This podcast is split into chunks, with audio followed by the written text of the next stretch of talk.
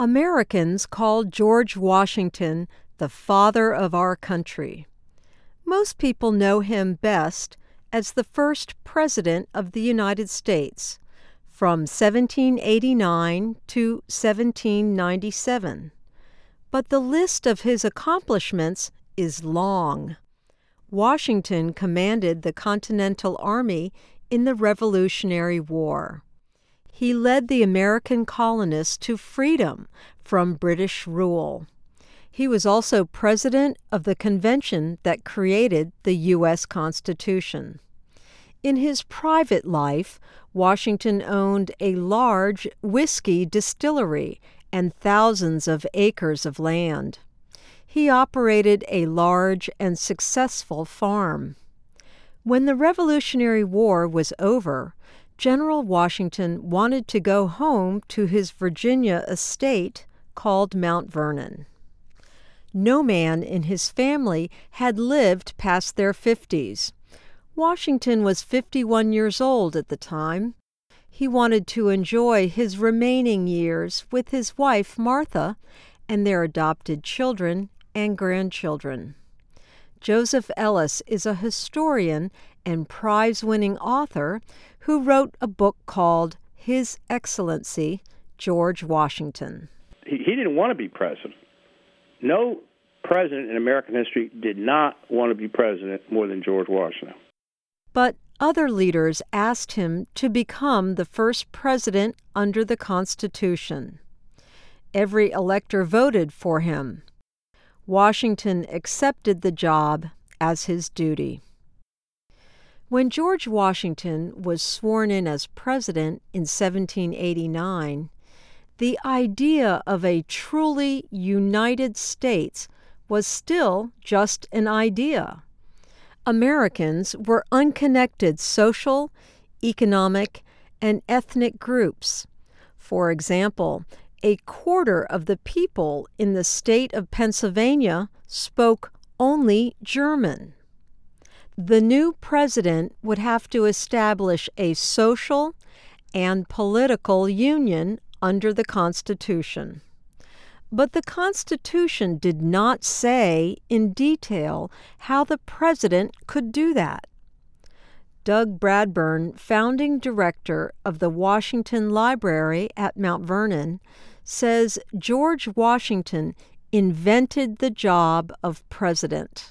I think that when people don't estimate in their scale of judging his skill as a political figure is just how fragile the country was. That the, the chances that it would even survive were probably very, very slim. Mr. Bradburn says President Washington set many important precedents for all the presidents who followed him. First, he was not just a figurehead, but a decision maker. He established a group of advisors, the Cabinet. They became a very important part of the presidency, or executive branch. Washington chose strong people to lead the departments. Sometimes those cabinet members disagreed strongly but Washington managed them well. President Washington also established the nation's official currency and the Department of Foreign Affairs, now called the State Department. He created a six member Supreme Court. And Washington said the president should set foreign policy. That responsibility was not clear in the Constitution.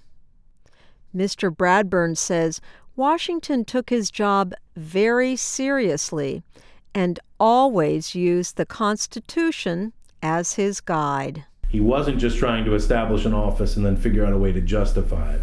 He was trying to work with his Constitution. As president, George Washington traveled around the country. In Rhode Island, he wrote to the Hebrew congregation at Truro.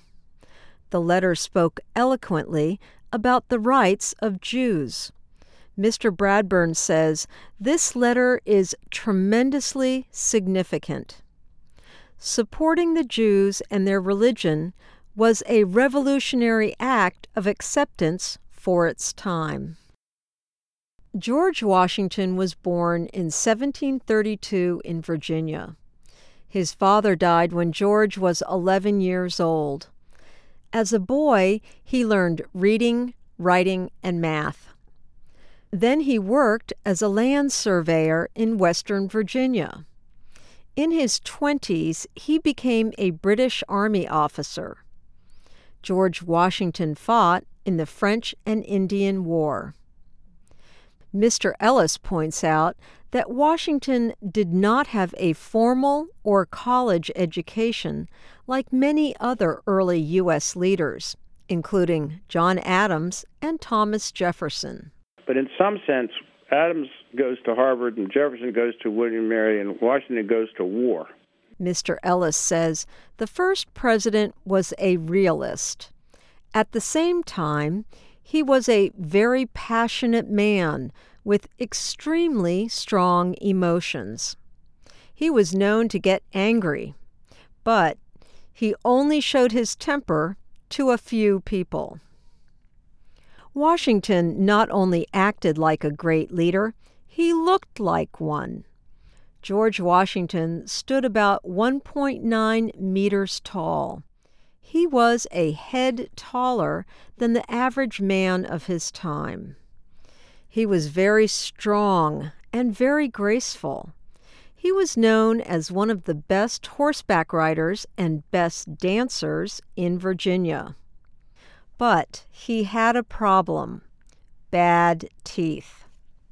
Unlike his wife Martha, who was known for her lovely smile, George Washington began losing his teeth in his 20s. When he was sworn in as president, he had only one tooth left. Dentists made him sets of dentures from uncomfortable metal and springs. Some of the teeth were from hippopotamus ivory. Mr. Ellis says Washington even paid some of his slaves for their teeth. About six of the teeth in his in his mouth in his latter years when he's president are actually from slaves at Mount Vernon. Even today, people tell stories about George Washington. One popular story that he had wooden teeth is not true. And he did not chop down a cherry tree as a child and then admit it by saying, I cannot tell a lie. In fact, historian Joseph Ellis says George Washington lied many times. But as Washington became more famous, his reputation as a man who always did the right thing grew. Mr. Ellis tells about one artist who painted Washington's portrait. The artist painted what he thought people wanted to see instead of what he really saw. When the artist was painting one of his famous presidential portraits in 1795, and it's the famous Vaughan portrait, it's of the icon. But he said, as I looked at him, he looked to me like the wildest animal in the forest. But that's not what he painted. Mr. Ellis says even George Washington understood people would look at his writings and judge him in history. At some point in his life, probably during the war, Washington went from being a man to a monument.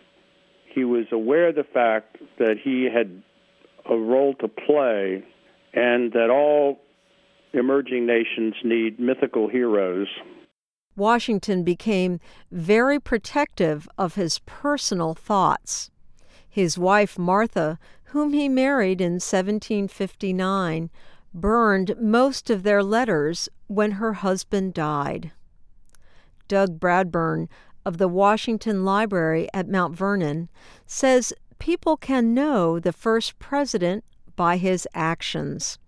He says George Washington had an unusual range of abilities. As a politician, you know, as a statesman, as a military figure, these are all things that he he develops um, through practice and through reading. George Washington had one main regret. He told a close aide that he wished he had been able to do something about slavery. When he died on December 14, 1799, George Washington freed his slaves in his will. He also gave money to the slaves and their children to receive an education.